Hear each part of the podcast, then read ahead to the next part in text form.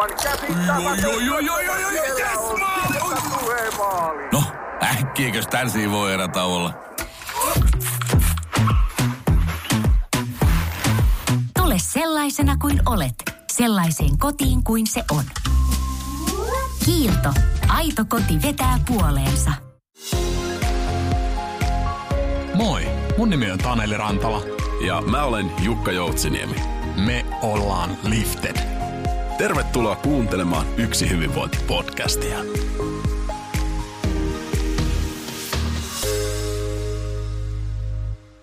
Mahtavaa päivää sinne luureihin ja kaiuttimiin. Toivottavasti siellä on ollut hieno päivä jo tähän mennessä ja uskon, että päivä tulee tästä vaan paranemaan. Nyt meillä on nimittäin luvassa keskustelu, jota itsekin on odottanut erittäin paljon. Nyt päästään puhumaan aiheesta, joka on valtavan ajankohtainen ja josta ei ole puhuttu vielä riittävästi. Ja tänään päästään tarttumaan tähän aiheeseen myöskin erittäin ratkaisukeskeisesti. Tänään meillä on aiheena siis teknostressistä, teknoimu, ja niin kuin tapoihin kuuluu, mulla on seurana täällä aiheen johtava asiantuntija, sosiaalipsykologi, valtiotieteiden tohtori, ammatillinen opettaja, työhyvinvoinnin kehittäjä, kouluttaja, tutkija ja Lifterin tuore valmentaja Jaana-Pia Mäkiniemi. Tervetuloa Jaana-Pia. Kiitos tosi paljon. Oli aika päheä esittely, että tulee vähän paineita. näin, mä, näin mä ajattelin, että hyvä pistää tähän kärkeen ja nehän ei ollut millään tavalla liioiteltuja. Ei, ei. Ja positiivinen sosiaalinen painehan on ihan parasta. Että. Kyllä, kyllä. Sillä on hyvä, hyvä lähteä liikkeelle ehdottomasti. Miten tota heti alkuun pakko kysyä, että onko päivä lähtenyt liikkeelle imussa vai stressissä?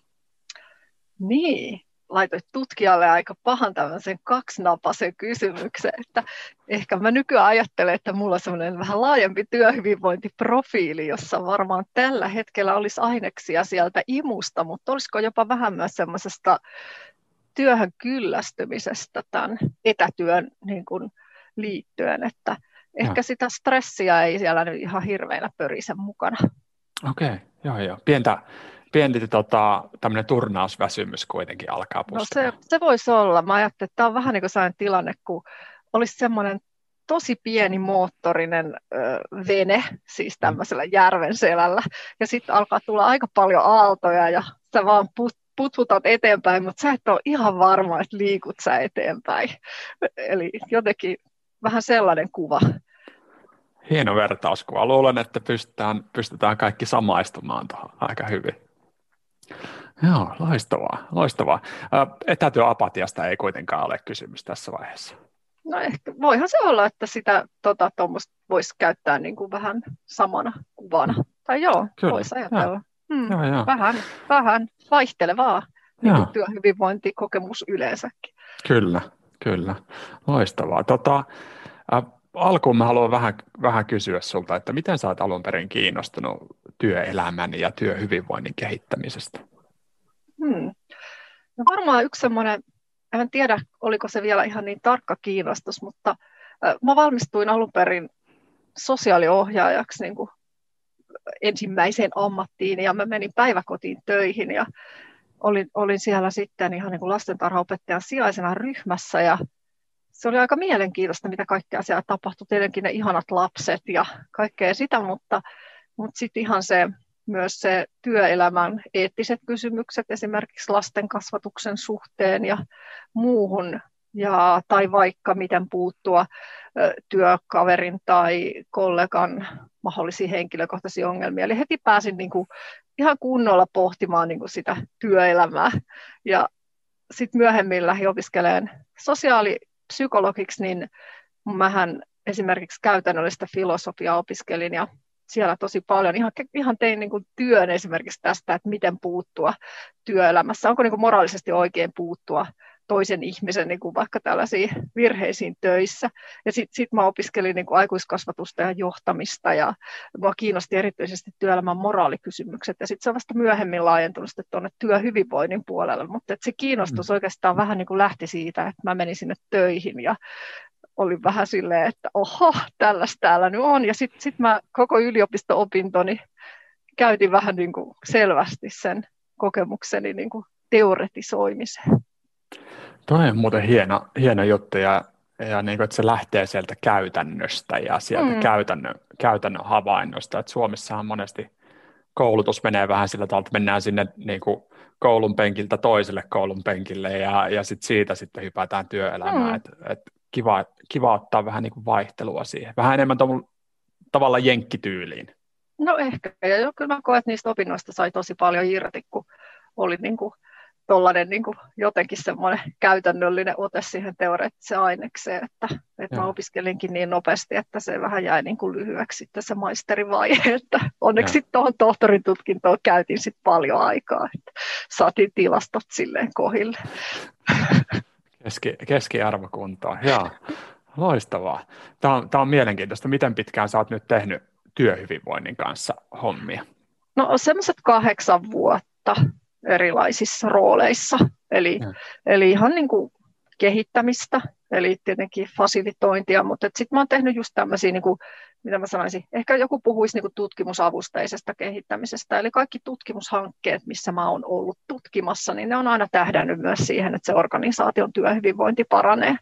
Eli just vaikka nyt tähän teemaan liittyen opettajien tämmöinen digitalisoituminen, niin kuin koulujen digitalisoituminen tavallaan, että miten sitä pystytään tehdä niin, että se ennemminkin innostaa kuin stressaa, niin siinä hankkeessa esimerkiksi niin kuin, kyllä totta kai mitattiin kaikkea teknoimun ja teknostressin tasoja, mutta et siinä niin kuin opettajat sitten itse loi tämmöisen kehittämisprosessin, jota me fasilitoitiin, ja he loi niin kuin ihan konkreettisia keinoja, että miten vähentää teknostressiä ja lisätä teknoimua. Eli, eli tavallaan se, sen tyyppistä työtä on sitten mm. päässyt tekemään. Ja sitten tietysti paljon niin sitä työhyvinvoinnin opettamista ja sitten tietysti ihan niin kuin, totta kai yliopisto-opiskelijoille, mutta paljon se täydennyskoulutuksen puolella. Että. Hyvin käytännönläheistäkin kehittämistä. Mm. No kyllä se aika, ei sitä oikein muuten voi tehdä, kun siellä töissä ollaan, niin, niin kuin, ei sitä työtä oikein voi muuten kyllä kehittää kuin ihan olemalla siellä kädet savessa. Just näin, se on, se on hienoa, että, että tota, tutkimuksessa otetaan se se käytäntö oikeasti. Jotenkin tuntuu mun mielestä, että työhyvinvoinnin kehittämisessä, työelämän kehittämisessä se on hyvin yleensä mukana. Että monissa, monilla muilla alueilla niin se saattaa olla vähän semmoista laboratoriotoimintaa, mm. joka hyvä, hyvä kuulla. Hyvä kuulla. Sä oot tutkinut vähän erilaisiakin asioita, että ainoastaan teknoimua ja teknostressiä. Mm. Mitä, mist, mitä kaikkea asioita sä oot tutkinut loppujen lopuksi? Tosiaankin on, voisi sanoa, että on työhyvinvoinnin sekatyömies tai joku sanoi kauniisti renesanssitutkija, mutta joo, varmaan ihan ensimmäinen sisääntulo oli sellainen, missä me luotiin Espoon kaupungin esimiesten kanssa niin kuin uuden tyyppisiä työhyvinvointikyselyjä. Eli mä tavallaan tutkin sellaista, että mitä esimiehet tarvii, millaisia, miten he niin voisivat olla parempia lähijohtajia työhyvinvoinnin kannalta. Ja sitten me ihan rakennettiin siihen väline, se oli niin kuin ehkä sisääntulo tänne alueelle. Sitten mä oon ihan esimerkiksi tutkinut mindfulness-intervention vaikuttavuutta tehtaassa. Sitten tosiaan 15 koulua oli mukana tässä, missä opettajien teknoimua teknostressiin liittyviä asioita tutkittiin ja kehitettiin. No sitten ehkä ihan aika tuoreena oli tämä Promo at Work, missä me muun muassa, siinä oli monia juttuja, mutta kehitettiin niin kuin suomalaisille mikroyrittäjille tämmöinen niin kuin sovellus, palautussovellus, jonka avulla he voisivat tukea omaa palautumista ja työkykyä.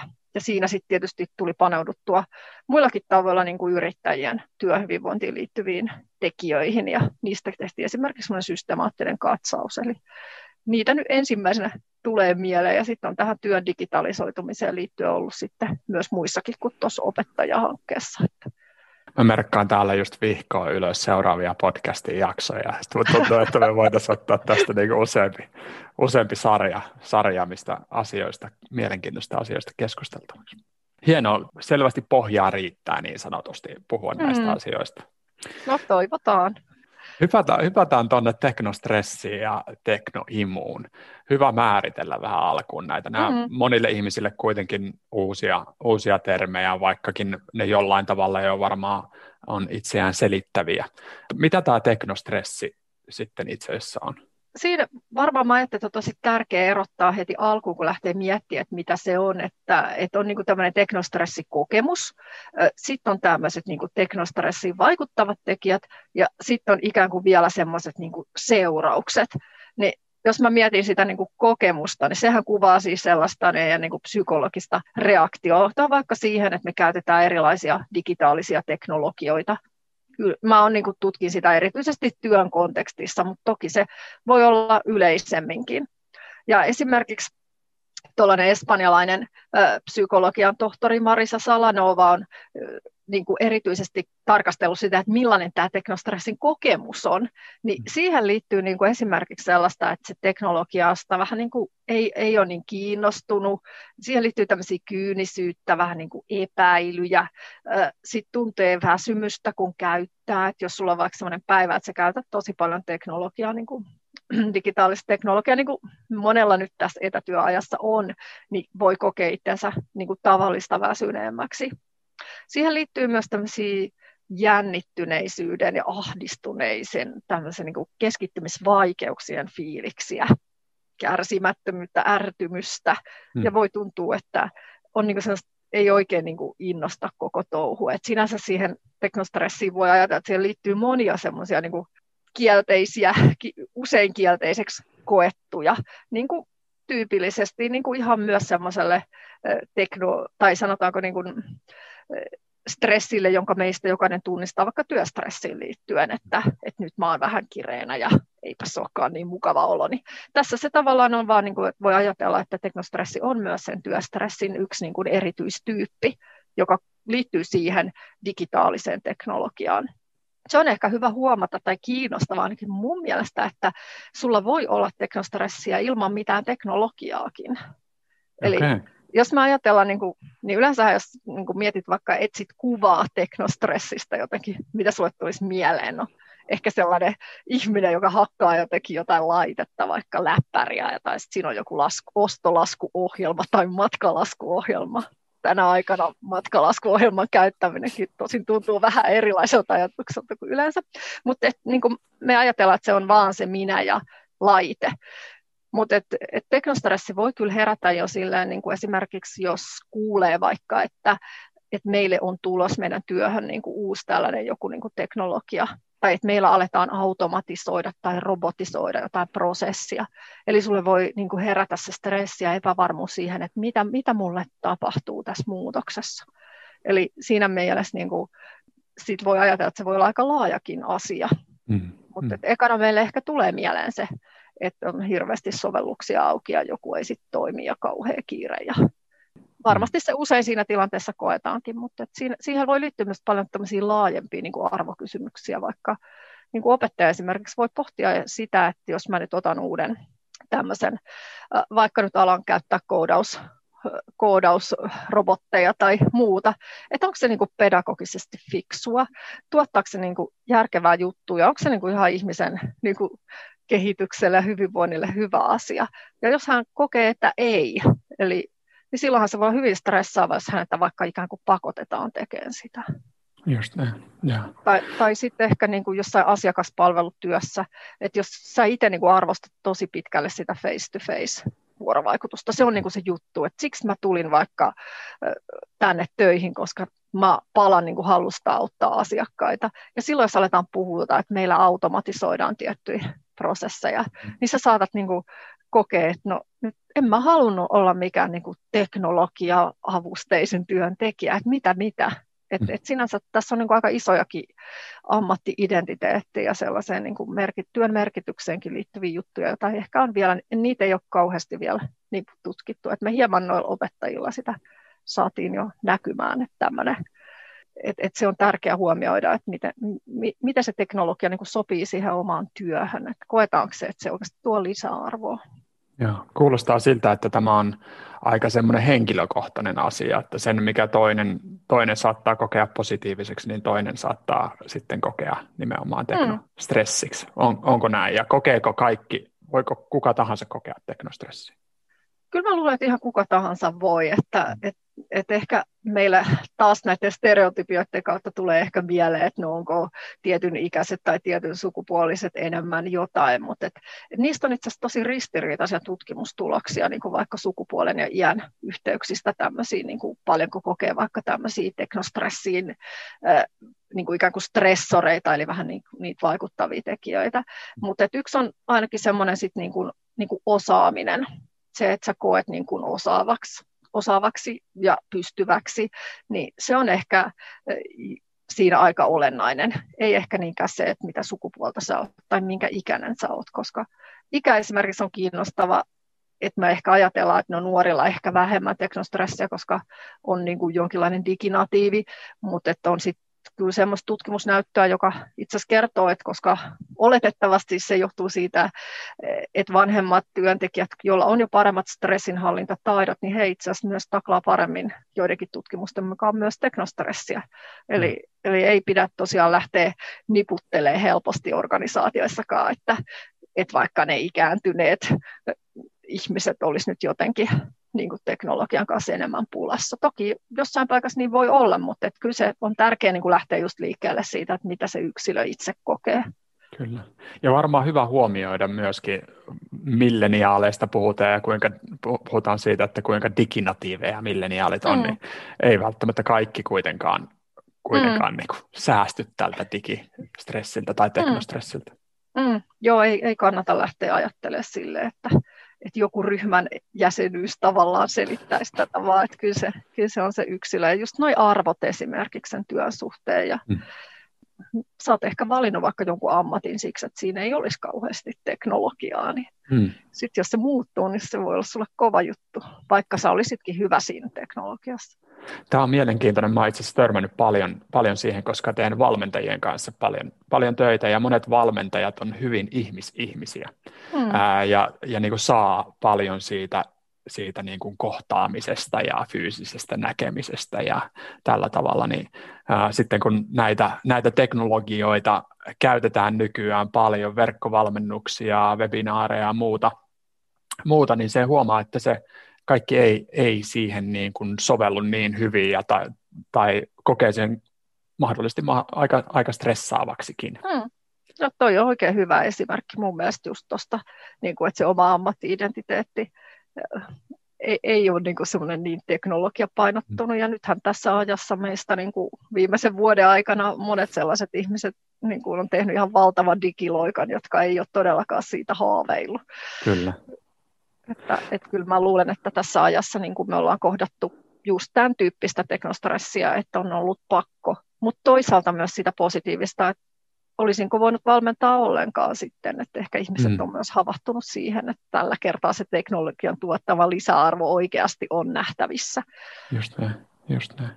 Mutta tämä on mielenkiintoista siis, että viime aikoina, kun meillä on, meidät on pakotettu tähän digiloikkaan, niin meidän osaaminen on kasvanut, mm. joka itse asiassa on voinut johtaa siihen, että me koetaan vähemmän mm. tätä teknostressiä. Periaatteessa. Mm. Joo, toi on mielenkiintoista, koska mulla tulee ainakin ensimmäisenä se ajatus, että nyt meillä on niin paljon tätä teknologiakuormaa mm. ja digi, digitaalista kuormaa, että me ollaan niin kuin koko ajan Zoomissa ja Meetissä ja Teamsissa, että nyt on niin kuin, äh, stressit mm. huipussaan, niin kyse ei ilmeisesti kuitenkaan ole siitä niin, kuin niin sanotusta niin kuin teknokuormituksesta.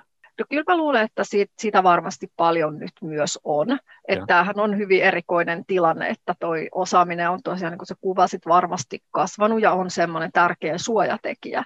Mutta että et sitten taas semmoinen niin kuin intensiivinen käyttö, mikä on sitten yhteydessä kyllä siihen teknostressiin, niin sehän tässä ajassa on nyt kasvanut.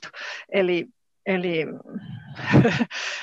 se huokoinen työpäivä, niin sehän pitäisi toteutua jossain määrin oli se sitten teknologialla tai ilman, että, mutta että, että on tässä niin kuin monenlaisia, niin kuin, mitä mä sanoisin, on näitä teknostressiä lisääviä tekijöitä, kuten juuri toi, että ollaan liian intensiivisesti teknologia mahdollistaa ja äh, sitten niin kuin vajavaisilla taidoilla osa, osa hyvin intensiivisesti nyt käyttää sitä teknologiaa, niin että onhan tässä tosi todennäköisesti ne teknostressitasot on niin kuin nousseet, mutta onko sitten myös se teknoimu lisääntynyt, että kun mm. nehän ei ole silleen, että sä oot joko tai, niin mm. si- siitä me ei nyt niin ehkä tiedetä, että et tota, e-, en ole itse esimerkiksi nyt tässä ajassa tehnyt, tehnyt tutkimusta, mutta teknostressiä on kyllä varmasti tässä ajassa ehtinyt muut tutkia, mutta en ole niin ihan ihan seurannut sitä silleen, että tietysti meilläkin aika vähän on vielä semmoista niin pitkittäisdataa, että tiedettäisiin vaikka,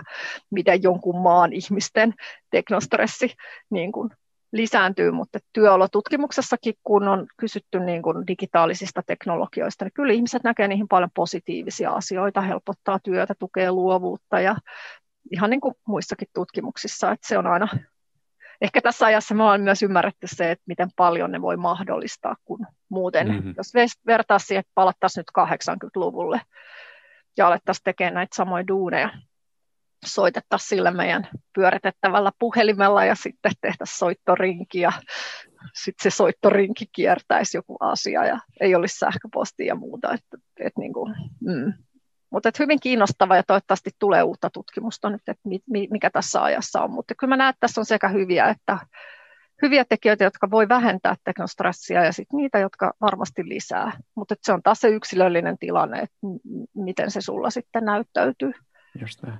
Mä tiedän, että sä, sä niin kun tukeudut vahvasti dataan ja tietoon ja tutkimukseen, joka on niin kuin upea. Mä arvostan, arvostan sitä paljon, koska sä tuot me, meidänkin tiimissä, kun ollaan keskusteltu näistä asioista, niin hyvin paljon semmoista hienoa näkökulmaa. Kuitenkin nyt mä pyydän sua hyppäämään toisiin saappaisiin. Miten, tota, miten sä arvioisit, miten ennustaisit, että onko tämä ollut niin kuin menty negatiiviseen vai positiiviseen suuntaan tässä digistressissä hmm. koronan aikana? No mä jotenkin ajattelin, että, mä luulen, että siinä alussa on ollut semmoinen selkeä niin kuin stressipiikki. Hmm. Että niin kuin, jos mä nyt ajattelen, mun on helppo ehkä eläytyä noihin opettajiin, kun se vietiin, niin kuin, tai sille tehtiin tosi nopeasti tämä päätös vaikka etäkouluista silloin hmm. vajaa vuosi sitten. Sä niin kuin yhden viikonlopun aikana muutut niin kuin, tällaiseksi niin kuin, osaavaksi etävirtuaaliopettajaksi jos sä oot vaikka ollut ekaluokan opettajana ja siellä ei välttämättä ole sitä teknologiaa, että et, et niin kuin miettii, niin en mä nyt voi uskoa, että, että siinä kovinkaan moni olisi ollut vaan silleen maanantaina, että mahtavat fiilikset ja kiva, kun täällä näitä teknologioita. Kyllä mä luulen, että se teknostressipiikki on ollut iso niin kuin semmoisissa ammateissa. Mm. Mutta sitten jossain niin kuin ammateissa, missä on paljon totuttu olemaan jo muutenkin etänä, niin mä luulen, että siellä taas se haaste voi olla just se, että on nyt niin kuin intensiivistynyt liikaa, että ehkä vähän jo turhiikin palavereita ja ehkä meillä on myös just tullut tietoa siitä, että nämä on aika raskasta olla koko ajan palaverissa mm. virtuaalisesti ja siihen liittyy tiettyjä juttuja. Mutta jos ajattelee, että sit teknologiat todennäköisesti just ei töki niin paljon, kun me ollaan opittu niitä käyttää ja muuta. Että sit sieltä on ehkä hävinnyt. Et kyllä mä luulen, että siinä on ollut aika iso piikki, joka on sitten lieventynyt. Mutta kyllä mä luulen, että et kun jos ajatellaan, että työstressi ja teknostressi ainakin meidän yhdessä alustavissa tutkimuksissa korreloi aika vahvasti keskenään.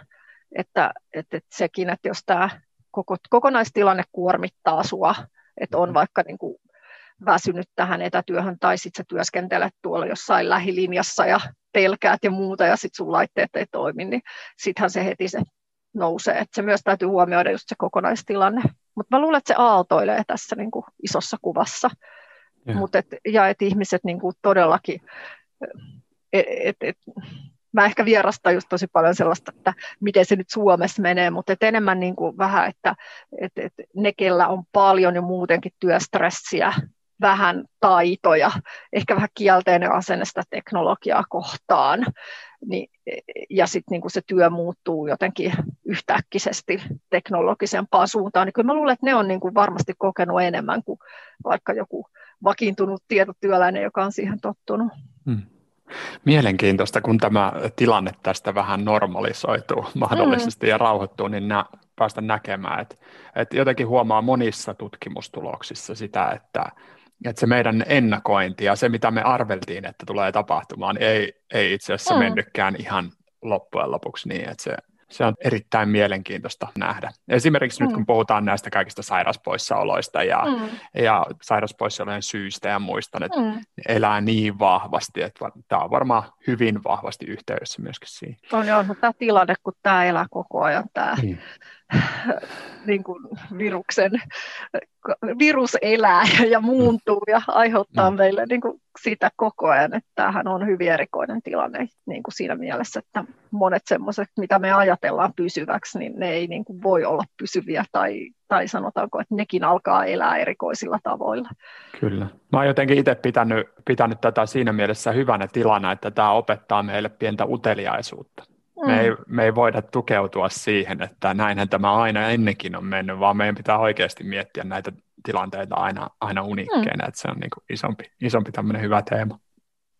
Mm, joo, vähän ketterät kokeilut teema myös, että kyllä, kokeillaan kyllä. tällaista ja oho, nyt tilanne muuttuu, kokeillaan jotain muuta. Et siinä ehkä näkee itse, tuntuu, että on myös huomannut, että ne ihmiset erottuu, ketkä jotenkin kiinnostuu siitä ja ne, jotka haikailee johonkin sellaiseen pysyvämpään ja suunniteltuun ja kontrolloituun, niin hmm.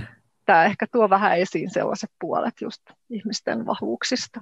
Just näin. No me puhuttiin tuossa äsken, että, että se, itse asiassa se kuorma ei välttämättä ole niin kuin selitä kaikkea, mutta, mm. mutta niin kuin saattaa osaltaan selittää sitä. Mi, mistä me nähdään tai onko olemassa semmoista rajaa, että mikä on liikaa? Jos mennään tuon tietyn rajan yli, niin sitten painemittari alkaa näyttää punaista. No, tämän teknologian suhteen on tosi kiinnostava toi, että, että, että meidän yhdessä hankkeessa käytettiin siis ihan tällaista niin kuin sydämen sykevälivaihteluun perustavaa mittausta. Ja sitten ihmiset myös niin kuin itse arvioi sitä digitaaliseen teknologiaan niin kuin stressiä tai koettua kuormitusta. Ja nämä objektiiviset mittarit, eli, eli nämä tällaiset niin kuin mittauslaitteet, niin ne kertoo esimerkiksi, että ihminen on tosi virittynyt, mutta hän itse koki niin kuin olevansa tosi hyvässä niin kuin fiboissa ja ei yhtään ehkä sama, samalla tavalla kokenut tilannetta. Eli ö, siitä ehkä mulle itselle jäi sellainen niin kuin olo, että, että tähän niin kuin teknologiaan liittyvää vaikka siihen tämmöiseen monitehtäväisyyteen, multitaskaukseen, mitä me mitä siinäkin hankkeessa, tutkimushankkeessa huomattiin, että ihmiset siis oli ihan älytön määrä erilaisia sovelluksia. Niitä niin kuin, meillä oli, siinä oli myös tällainen mittauslaite, joka katsoi sitä, että missä sovelluksissa sä pörräilet, mm. niin eh, sehän oli siis, että ihan, ihan todella lyhyitä niin kuin aikoja vietettiin yhdessä paikassa. Hypittiin tosi paljon paikasta toiseen. Ja sitten tosiaan sen objektiivisen mittarin perusteella oltiin siitä niin kuin kuitenkin virittyneitä. Mutta itse koettiin, että kaikki on tosi ok. Mm. Et, et se ehkä mulla niin kuin herättää just sen ajatuksen siitä, että et ollaanko me ihan niin kuin, teknologia on monesti niin ihanaa ja puhelin on vaikka niin täynnä kaikkea kiinnostavaa ja niin, on niin, se on niin kuin positiivisesti usein kuitenkin oikeasti koettu, että osat, erotetaanko me oikeasti sitä kuormitusta itse kauhean hyvin, hmm. että, että ehkä kyllähän niitä niin kuin väsymyksen tunteita varmasti monella on ja sellaista, mutta että se, se virittyneisyys on vaan semmoinen salakavalla, kun sehän antaa myös sen fiiliksen, että vitsi kun mä teen nyt hommia ja mä saan aikaan. Ja äh, niin kuin se stressaantunut ihminenhän on tavallaan monesti tosi semmoinen niin kuin innostunut, mutta että kyllähän se palautumisen tärkeys tietenkin tulee siinä sit mm. esiin. Tähän liittyen, niin voiko, voiko teknologia olla palauttava? No kyllä se varmasti voi olla, ja mä, oon, mä en ole sitä tutkimusta niin paljon seurannut, mutta mm. että mm. kyllähän niin kuin teknologian avulla esimerkiksi voi, voi sitä palautumisen suunnitelmia tehdä ja muita, ja mm. et, et niin kuin, ehkä se on taas se käyttötyyli ja se intensiteetti, joka siinä ratkaisee. Hmm. Ja sitten tietysti sieltä teknologian kautta tulee monesti aika paljon niin kuin virittävää matskua meidän aivoille, että hmm. jos miettii, että sä katsot vaikka jotain puhelimelta jotakin toimintaleffoja tai muita tosi jännittäviä, niin sähän sun aivot elää niissä maailmoissa. Että, et, et, et, niin kuin, mutta sitten taas sähän voit sieltä yhtä hyvin kuunnella vaikka joku mindfulness-meditaation, että mm, mm. kyllä se on se sisältö mun mielestä, joka ratkaisee. Joo. Mä oon itse huomannut, mulla ei nyt hirmu iso ännää tässä ole, ole tota, mutta mitä olen valmentanut ihmisiä ja nimenomaan käyttänyt tätä sykevälivaihtelua mittarina, niin esimerkiksi TVn katselu, niin tietyllä sisällöllä ja joillekin ihmisille oikeissa hetkissä se voi olla todella palauttavaa. Joo. Ää, mutta sitten toisille ihmisille sama sisältö saattaa olla, olla nimenomaan aktivoivaa ja ei millään Joo. tavalla niin kuin hyvää palautumista. Että se, on, se on mielenkiintoista nähdä. Joo, no toi on ehkä ihan sama, sama mitä tuossa tutkimuksessakin just, että se, niin kuin se, että kyllä se virittää se, siellä onhan se ehkä eri vähän taas katselet sä A-studioa vaikka ja sä oot, ja siitä se aihe on sulle jotenkin, tiedätkö, semmoinen, mm. mistä sulla on paljon, vai onko se joku semmoinen, että se on sulle aika semmoista, että seurailet vaan, että no mitä siellä tapahtuu, että, että just se sun suhde aina siihen asiaan, sehän on se juttu, että kun me ollaan niin yksilöitä kuitenkin.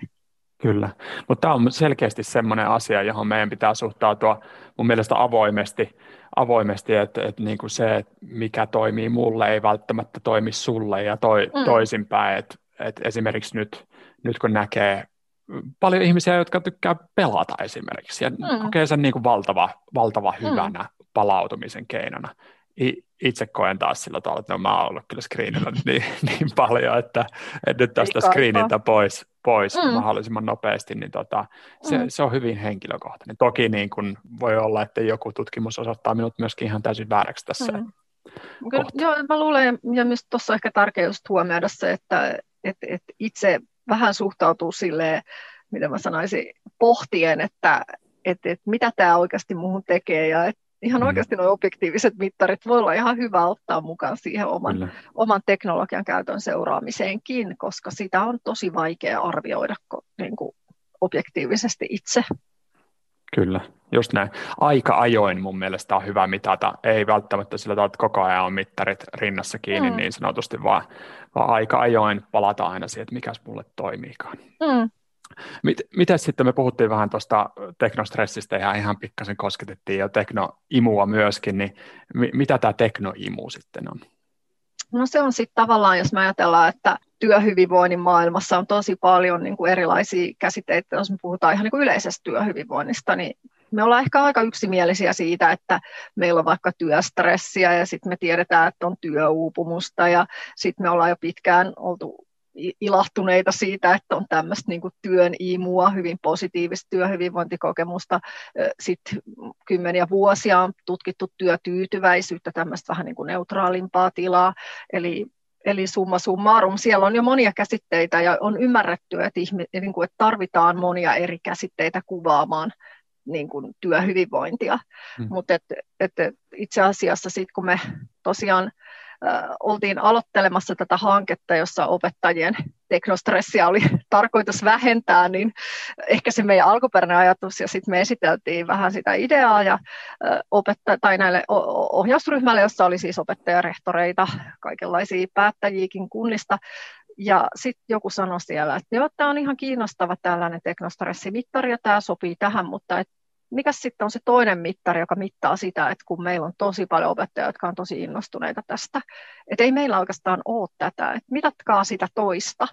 Ja sitten sit mä ajattelin, että no ei mitä, tämä on ihan pikku juttu, että mä menen nyt seuraavaksi työhuoneelle ja alan etsiä sellaisen mittarin ja niin kuin lisätään, että no problemos. No sitten sit mä menin ja etsin ja etsin ja kollegatkin etsi ja sitten me todettiin, että ei hitto, että eihän me, mikä mittari me tähän laitetaan.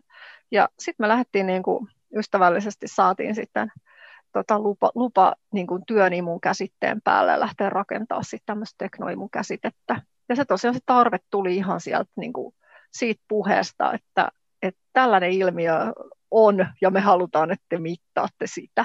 Ja sitten sit me luotiin, eli, eli tota, tässä tekno, teknoimussa sit niinku ajatellaan, että se on myös tämmöinen positiivinen hyvinvointitila, jossa niinku tämmöinen ihminen on omistautunut ja uppoutunut ja tarmokas, eli, eli mielellään niinku työskentelee sen teknologian kanssa ja on, on innostunut siitä ja voi kokea vaikka ylpeyttäkin siitä, että käyttää, käyttää teknologioita.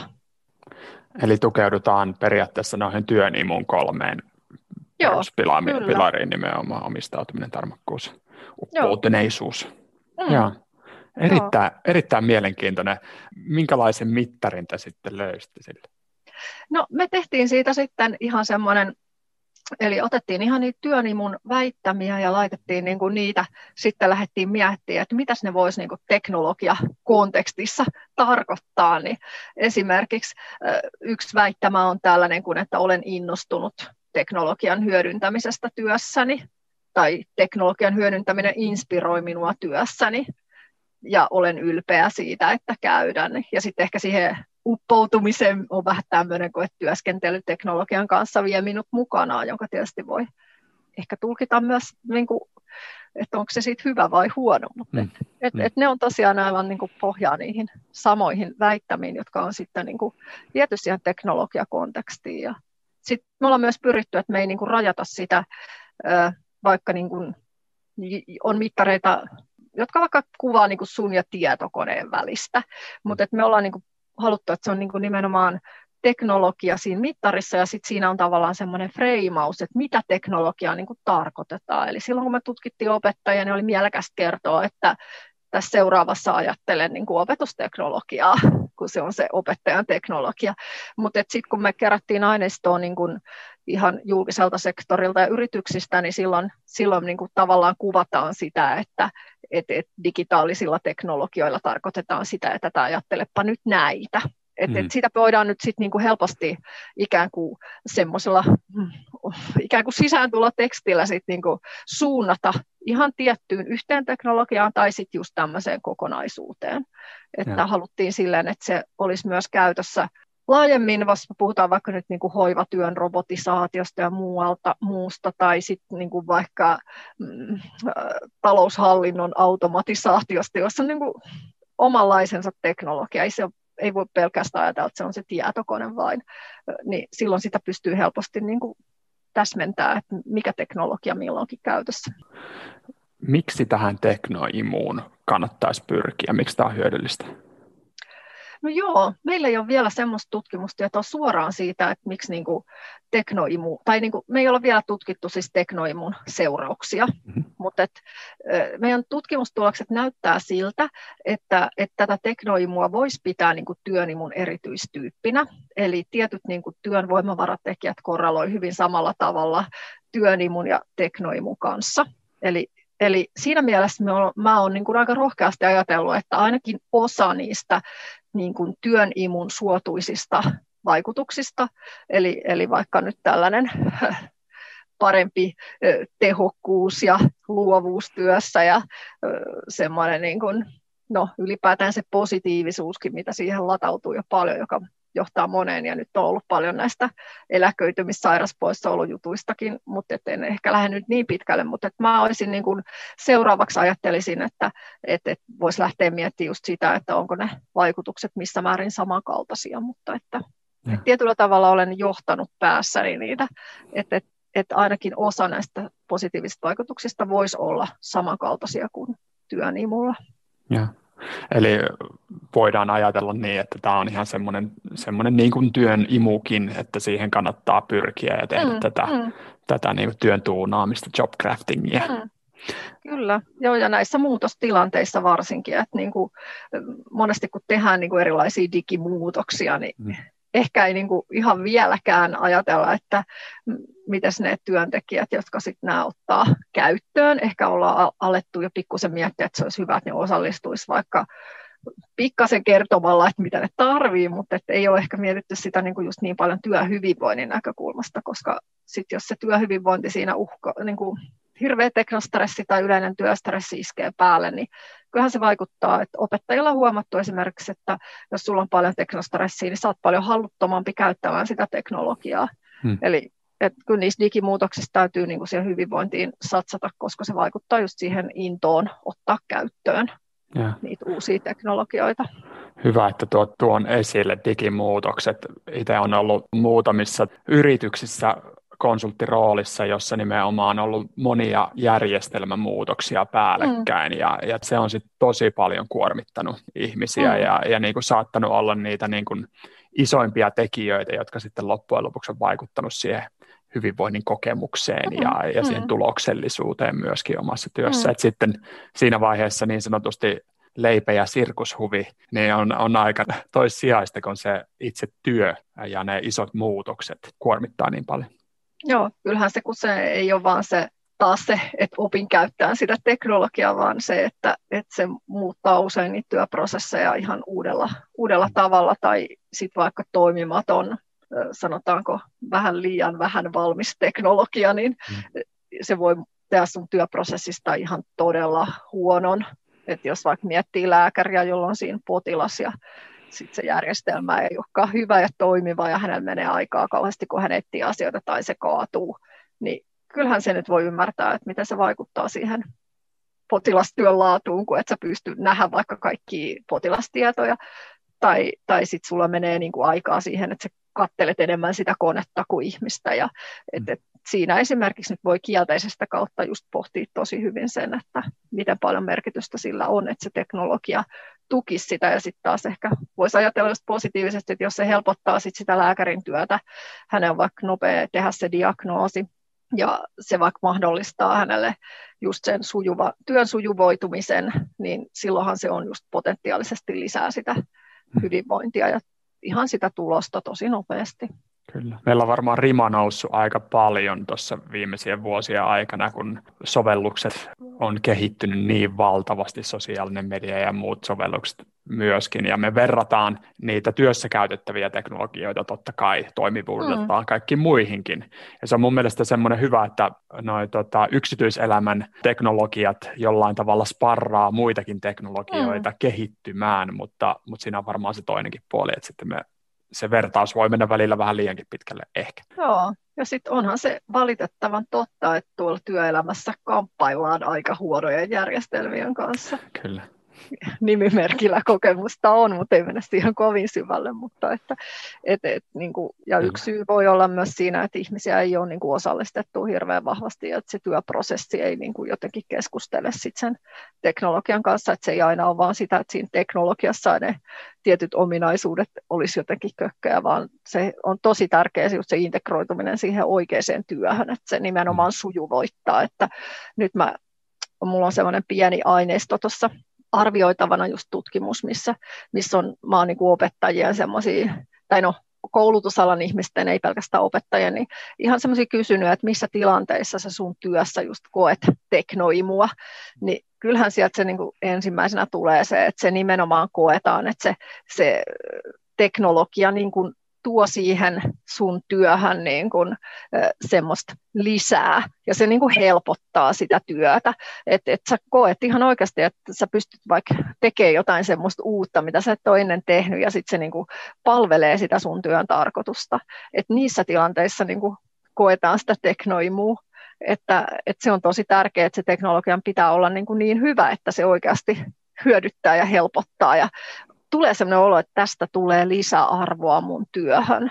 Että et niin kuin, ihan huikeita on vaikka noissa sairaaloissa nämä tällaiset robotti, äh, mä en ehkä nyt osaa tätä oikeaa sanaa sanoa, mutta että jotka ikään kuin kuljettaa niitä semmoisia kärryjä, jota me, jotka on täynnä jotain liinavaatteita ja vaikka ruokaa, josta me ajatellaan, että joku semmoinen yksi ihminen työntää niitä.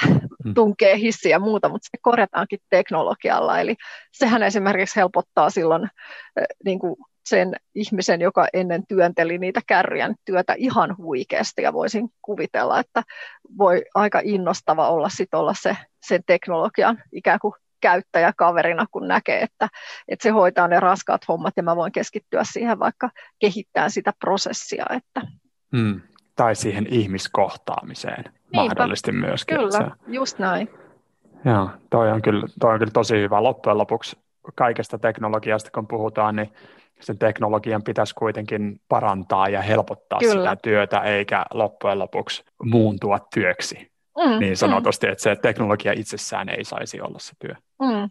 Ja sen takia ehkä siitä tulikin se just se tarve myös tälle teknoimukäsitteelle, että jos me mitataan vaan niin kuin teknostressimittareilla sitä sellaista, että koetaanko tällaisiin uusiin teknologiin liittyen nyt tämmöisiä hyvinvointikokemuksia, niin ei, ei se oikeastaan kerro, että meillä on niin kuin hirveän matala teknostressi, niin se ei ehkä kerro siitä, että liittyykö meihin siihen tällaista kivaa inspiroitumista. Mm, mm, et, et siinä mielessä, koska se tavoite kuitenkin monella työn digitalisoitumisella on aidosti niin kuin helpottaa työtä, parantaa sitä, mm. vaikka hävittää näitä liian raskaita työtehtäviä. Et siinä mielessä me tarvitaan mun mielestä sitä puhetta ja painopistettä myös niin kuin sinne, että, että mitä positiivisia vaikutuksia sillä on. Mm. Toki ne positiiviset vaikutukset ei aina tule heti, ne voi, tai niin kuin, että sanotaanko, että ethän sä heti välttämättä osaa käyttää sitä teknologiaa tai, tai niin kuin sitä vielä hiotaan, milloin se voi olla sulle stressin aihe, mutta sitten se lisäarvo ja positiivisuus voi tulla niin kuin myöhemmin. Ja. Jos nyt hypätään ihan yksilön saappaisiin, niin mitä yksilö voi tehdä, jotta hän kokisi enemmän teknoimua? Itse ajattelen silleen nyt ja noiden omienkin tutkimusten pohjalta, että, että esimerkiksi tuo pystyvyyden tunne on niin kuin tosi vahvassa yhteydessä niin kuin teknoimuun, eli se on siis semmoista tunnen osaavani, uskon selviytyväni. Eli kyllähän se liittyy siihen, ensinnäkin tietysti ihan siihen raakaan niin kuin opettelemiseen ja osaamisen tavoitteluun, mutta myös siihen niin kuin uskomiseen siitä, että niin kuin mä kyllä pystyn tähän. Eli semmoiseen niin kuin positiiviseen mindsettiin, niin kuin, että mitä keinoja sit on vahvistaa sitä pystyvyyden tunnetta, niin esimerkiksi on kiinnostava sellainen, että aina sun ei tarvi olla se, joka onnistuu ja osaa, vaan sekin, että sä vaikka seuraat semmoista niin kuin sua osaavampaa kollegaa, joka käyttää jo tätä vaikka nyt uutta, uutta digitaalista teknologiaa sujuvasti, ja sä niin kuin seuraat sitä hänen toimintaansa ja meet ikään kuin siihen ikään kuin oppimaan, mutta ehkä vähän hakee sellaista fiilistä, että no hitto toikin osaa, niin kyllähän mäkin. Mm. Eli, eli niin kuin just pohtii sitä, että, että koska se mun osaaminen ja pystyvyys, ne on niin kuin tosi tärkeää, että miten mä voin niitä kasvattaa. Ja kyllähän sitten semmoiset pienet ketterät kokeilut on niin kuin pystyvyyden kannalta niin kuin hyviä. Eli missä sä voit, niin kuin, äh, opettelet vaikka jonkun pienemmän asian siitä jutusta kerralla ja oot hirveän niin kuin, tyytyväinen tai niin kuin, että sä palastelet sen, että sä saat niitä positive feedbackia, että hei, mähän opin jo käyttämään tästä nyt tämän yhden osion. Mm. Eli että se on tosi äh, tärkeää, niin kuin, että tietoisesti niin kuin, suhtautuu itsensä niin kuin semmoisena oppijana ja osaamisen täydentäjä ja ketteränä kokeilijana ja että muistaa antaa sitä positiivista palautetta itsellensä. Ja tietenkin sitten se, että joskushan ne rysähtää niin nopeasti sitten se teknologia siihen, niin silloinhan se pystyvyyden tunne ihan oikeasti häviää. Sitten taas ehkä sinne niin kuin johtopuolelle olisi tärkeää, että se pitäisi niin hallitusti kuitenkin tulla, että se pystyvyyden tunne on niin kuin mahdollista säilyttää. Eli kyse on tosi paljon siitä niin kuin osaamisen kartuttamisesta, mutta sitten toisaalta semmoista positiivista asennoitumisesta myöskin, ratkaisulähtöisestä. Mm. Ja. On, ja sitten niin toi sosiaalinen aspekti näyttää erityisesti nyt tulevan tuossa niin vähän laadullisemmassa aineistossa, mitä mä tutkin, että tosi monelle se, että sitä teknologiaa jotenkin käytetään yhdessä, niin on, on tosi ö, olennaista. Siis se voi tarkoittaa tosi monia asioita se niin kuin, että miten käytetään yhdessä. Se voi tarkoittaa sitä, että vaikka sä pystyt asiakkaalle tuottaa lisäarvoa jollakin uudella teknologialla mielekkäästi, niin se niin kuin boostaa sitä. Mutta sitten se voi tarkoittaa myös sitä, että, että että uusi teknologia, niin sä niin kuin kollegojen kanssa vaikka yhdessä opettelette sen käytön. Mm. Eli, eli niin kuin myös yksilön kannalta olisi tosi tärkeää, että on niin kuin avoin sille sosiaaliselle tuelle. Siinä mielessä, että itse tarjoaa, jos osaa enemmän, mutta myös just se, että hakee sitä. Et, et ei se on niin kuin, tai siis onhan se tietyllä tavalla vähän noloa, että jos joutuu sanoa, että mä en nyt oikein osaa käyttää tätä, mutta et monessa tilanteessa olisi aika järkevä niin kuin hakeutua niiden kollegojen tietynlaiseen, jotka jo vaikka osaa tai yhdessä mm. opetteluun, koska aika harva uusi teknologia on sellainen, että sitä voi tulla sulle joku ulkopuolinen noin vaan kouluttaa, koska se ei mm. välttämättä sit tunne sitä sun työprosessia. Eli, eli tosi paljon näissä teknologian käyttöönotoissa olisi hyvä, niin kuin, että sitä tehdään ihan oikeasti ne ihmiset, jotka osaa sen substanssin ja mm. sitten ovat oppineet sen teknologian, että he on niitä tietyllä tavalla perehdyttäjiä, mutta mut, niin kuin myös sitten, että, että tulisi sellainen kulttuuri, että hei, että me voidaan niin kuin yhdessä opiskella tämän käyttö nyt niin kuin tietyllä tavalla ja että ja. se on tosi ok kysyä matalalla, matalalla kynnyksellä apua, että kyllähän nämä on niin perustyöelämätaitoja, että yritän pysyä positiivisena, pitää huolta osaamisestani, oppia uutta ja sitten jos en osaa, niin äkkiä haen apua. Että niillähän nyt pärjää aika pitkälle muutenkin elämässä. Kyllä. Jotenkin on huomannut, kun on uusia järjestelmiä ottanut käyttöön, käyttöön meidänkin organisaatiossa, niin se, että että yhdessä avoimesti vähän ihmetellään, vaikka itsekin koen itseni aika niin kuin teknologisesti ihan aika kyvykkääksi ja on käynyt, mm. käyttänyt tosi paljon erilaisia, erilaisia järjestelmiä, niin monesti kun käyttää porukassa ja vähän keskustelee niitä ja vähän, vähän näpytteleekin siinä yhdessä, niin saa uusia näkökulmia. Että mm. sä, sä katsotkin tätä vähän eri tavalla tuolta, että, että niin kuin, ehkä mäkin voisin oppia tuosta jotain. Ja tuollahan nyt itse asiassa on sellainen toiminnallisuus, jota mä en ole mm. olekaan ajatellut aikaisemmin ja, ja mm. sen, sen mä voisin yhdistää tähän, että mm. et sieltä niin kuin löytää uusia näkökulmia, vaikka oiskin ää, tavallaan niin kuin jo sinut sen, mm. sen mm. teknologian kanssa. Ja mä huomannut, että siihen liittyen myöskin semmoinen, tavallaan kun jakaa niitä positiivisia, että ai vitsi, ai täältä voikin tehdä tämmöisen, ja tämä onkin mm. hieno, ja tähän parantaa ää, niin kuin tämä tilanne verrattuna siihen, mitä meillä oli kuukausi sitten, niin mm. niin mehän ollaan tultu tosi pitkä matka, että niin kuin mm. hakee sitä positiivisuutta, niin se, sillä on tosi paljon arvoa. Ja onhan tuossa, niin kuin, että jos me ajatellaan, että joku teknologian esittelee meille joku äh, teknologia täysin niin kuin sitä katseleva, joka kertoo sulle vaikka, että tästä kun painat, tämä näkymä avautuu, tai tuosta kun teet, niin sitten tulee näin niin sehän ei kerro sulle vielä sitä, että mitä sä voit tehdä sillä sun työssä, mutta toi, miten sä sanotit ton, niin sehän sisältää niin kuin sen, että sä todennäköisesti siinä samalla kerralla tätä, joo mä huomasin, että tämä toiminto on tosi hyvä vaikka johonkin tarjousten tekoon, tai mm. to, tota me kokeiltiin silleen siinä, mutta se ei oikein siihen ollut hyvä, mutta et me päädyttiinkin sitten tekemään näin, eli silloinhan sä tuot sen sun substanssin siihen. Eli, eli just toi on se niin kuin, et en tarkoita sitä, että organisaatiosta pitäisi niin kuin lopettaa sellainen niin kuin perehdyttäminen johonkin järjestelmään, mutta et niin kuin, ehkä on hyvä niin kuin pohtia, että et, et juuri se, että me, meitä yleensä kiinnostaa se just, että sitä käytetään meillä meidän työhön, että, että se voitaisiin tehdä vähän eri tavalla. Mm, mm. Vähän syvemmin niin kuin se käyttöönotto.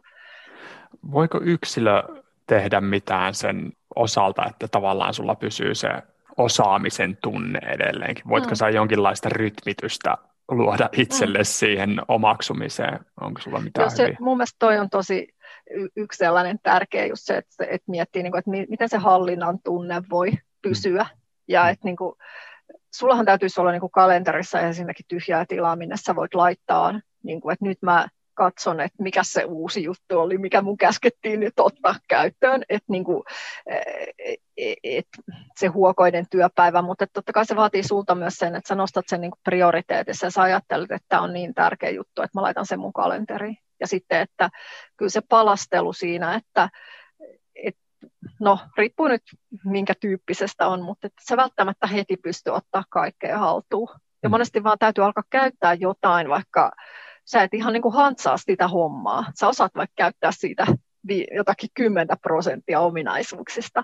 Et sit, si, kyllähän siinä vaaditaan sit sitä niin kuin kestokykyä, että en mä oikein osaa. Että mä esimerkiksi mulla on tällainen järjestelmä, jossa mulla on koko ajan niin kuin, nyt tulee sellainen, että ei se niin kuin, en mä vaan osaa. Sitten mä aina kiltisti nyt joudun laittaa sen viestin, että en, en tiedä, miten tämän tekisin. Ja se on, se on siis ihan hirveän noloa, mutta mm. et, niin kuin, se kertoo vaan siitä, että mä en hallitse vielä sitä kokonaisuutta, mä osaan tehdä tavallaan niin kuin tietystä näkökulmasta tietyt jutut, mutta sitten jos tulee joku, jossa jotkut ei keskustele, niin kuin, tietyt integraatiot vaikka toisiinsa, mä en vaan tunne niitä, sitten mun on vaan pakko nostaa kädet ylös laitettava viestiä, että tähän asti pääsin, auttakaa yli. Ja mm. siitä, sen kanssa pitää niin kuin elää ja että kyllä mä tiedän niitä ihmisiä, jotka ajattelee, että se on niin noloa tai en mä kehtaa joka kerta kysyä apua, muuten... että, että, että kyllä mä oon niin kuin vaan nyt itseni johtajan ajatellut, että se on nyt vaan pakko laittaa se viesti, että auttakaa. Ja sitten ihana tietysti, jos on se, että jostain sä saat sen avun ja vielä ystävällisen, niin mutta se, se liittyy vähän sun ammatti-identiteettiin, että onko se sulle niin kuin iso juttu, jos sä pyydät apua, vai onko se vaan sellainen, niin kuin, että hetkinen, tämä on nyt mun työssä tämmöinen väline, jota mä en osaa ihan hirveän täydellisesti käyttää, ja aina kun tulee ongelma, niin mä pyydän neuvoa, enkä jää sitten liikaa miettiä. Just näin, ja toihan niin kuin oppimisen mahdollista ja ehdottomasti, mm. että me mm. kysytään, kysytään neuvoa silloin, kun ei osata. Ja se on mun mielestä hirmu tärkeä nyt niille työkavereille ja meille, kun meiltä kysytään neuvoa. Että me mm. otetaan se semmoisena, että, että jeestaan, niin kuin sanoit, ystävällisesti ja rakennetaan sitä luottamusta, että joo, tämmöisiä asioita voi kysyä ja mä mielelläni mm. autan ja, ja sparraan sua siihen, että sä pääset mm. siitä yli. Te ei rakenna vahingossa semmoista suurempaa kynnystä ihmisille. Mm.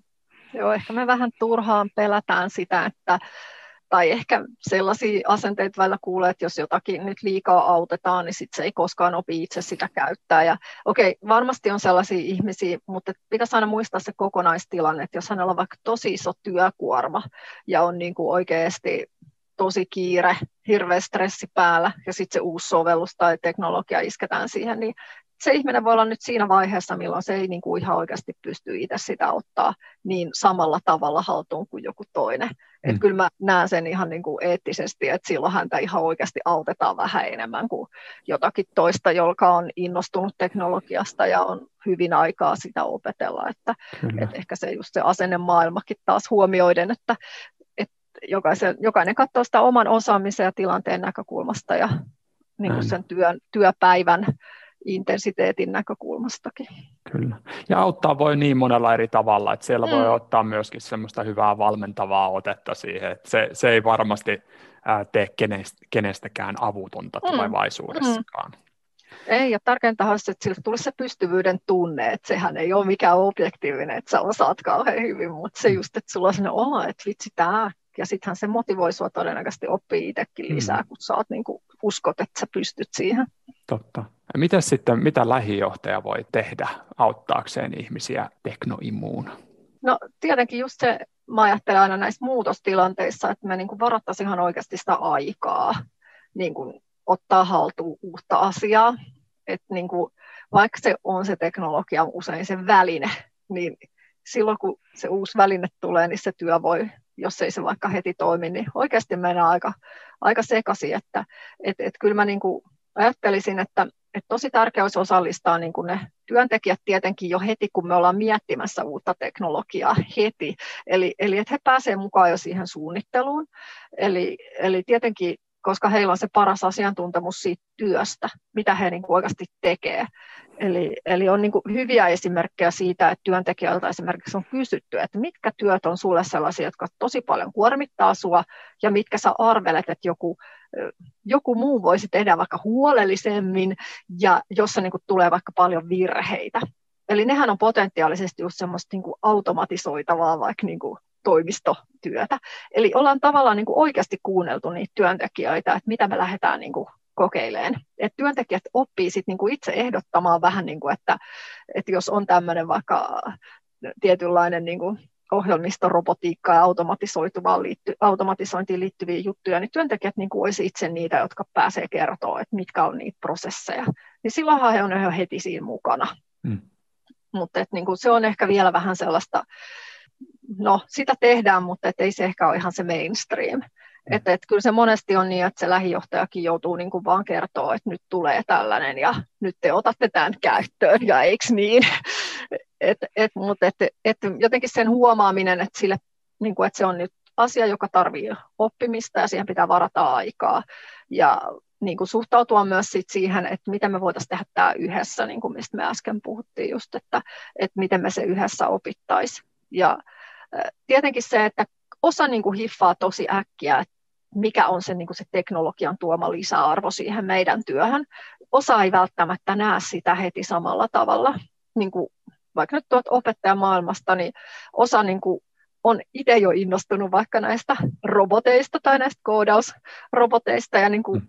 haluaa jotenkin välittääkin sitä inspiraatiota. Osallinen voi olla, niin kuin, että miksi koko niin kuin koodausrobotti, että miksi mm. koko koodaus. Eli silloinhan se lähijohtaja joutuu niin kuin ehkä sanotaanko pikkasen niin kuin myös sanottaa sitä ja laittaa ihmiset keskustelemaan siitä, että mikä on se, niin kuin se lisäarvo. Et koska se on niin tärkeä se, että hiffaa sen, että tästä on mulle hyötyä, tämä helpontaa, tuo lisäarvoa. Et kyllä lähijohtaja on mielestäni tärkeä niin kuin nostaa niitä näkökulmia siitä, että, että mitä me odotetaan tältä teknologialta niin kuin positiivisia ja mm. totta kai voi nostaa ne negatiivisetkin, että niin kuin ihmiset kyllä nekin sieltä aina löytää tukea sitä sosiaalista yhdessä tekemistä, mutta sen mä nyt ehkä jo sanoinkin. Että... Mitä sitten tässä niin kuin nykyisessä tilanteessa, kun ihmisillä tuntuu olevan paljon nimenomaan sitä kuormaa ja, ja sitä mm. niin kuin videopalaveriväsymystä ja, ja tämmöistä, niin mi, mitä semmoisessa tilanteessa sitten lähijohtaja pystyisi tekemään auttaakseen? Mm. Ja kyllä mä ajattelin, että se ensimmäinen kysymys tavallaan voisi olla, tai kaksi ensimmäistä kysymystä niin kuin jotenkin minkä ääreen pysähtyä on se, että et, et, mitkä asiat sun työssä tällä hetkellä niin kuin kuormittaa. Ja sitten toinen kysymys, mitkä asiat on niitä, jotka innostaa ja tuo sulle sitä energiaa. Et, et niin kuin, osa niistä varmasti liittyy nyt ihan varmasti teknologiaan, kun me ollaan niin kuin enemmän teknologian kanssa. Mutta mä luulen, että noilla kysymyksillä sä pääset niin kuin tosi pitkälle siitä, että niin kuin, mitä ne asiat on. Ja sitten tietenkin seuraava steppi kysyy, että no, mitkä näistä on sellaisia, mihin me voidaan vaikuttaa. Hmm. Onko sinulla jotain, mitä sä toivot muulta, mitä sä voisit tehdä itse eri tavalla, jotta vaikka se kuormituspuoli kohtuullistuisi, ei sieltä välttämättä häviä. Tietenkin voi olla, että siellä voi olla vaikka joku työtehtävä, joka ei ole sun on sulle tosi epämielinen ja joku toinen voikin kokea sen toisin, eli sultahan ehkä sit voi vaikka hävitä, mutta et, et tavallaan niin kuin sellainen pysähtyminen siihen, että mitkä ne työhyvinvointiin tällä hetkellä niin kuin vaikuttavat kuormitus- ja voimavaratekijät on, mitkä on ne, millä me voidaan heti tehdä jotain, mitkä on ehkä sellaisia, joiden kanssa täytyy niin kuin oppia vähän silleen niin kuin sietokykyä tai asennetta muuttaa, niitäkin aina, aina löytyy. Mutta et, et semmoinen niin kysymys tavallaan, että mitä sulle kuuluu, mikä kuormittaa, mikä innostaa, mitä, mitä, mitä, mikä se on. Ja sitten se, se myötätunto, että ehkä aika monet ihmiset on nyt puhunut siitä, että et, et silloin kun viime keväänä vuosi sitten, että oli tosi paljon puhetta sellaista, että tämä on erikoistilanne ja ei, ei ole pakko päästä niin kuin 100 prosenttia, että niin kuin tämä kuormittaa ja että nyt sitten lomien jälkeen tuossa syksyllä niin se puhe on joidenkin mielestä vähän niin kuin unohtunut tai hävinnyt, että on ajateltu, että no ei hitto, että pakkohan tässä on vaan niin kuin tiukka moodi päällä. Et se on ehkä sellainen, mitä mä itse pohtisin just, että sen muistuttaminen kuitenkin, tai ehkä niin kuin jotenkin keskusteluttanenkin siitä, että, että kuitenkin tämä niin kuin erikoistilanne tuolla meidän takaraivossa, niin kuin, se kuluttaa meiltä koko ajan siellä energiaa, vaikka me ehkä niin kuin koetta sitä siinä.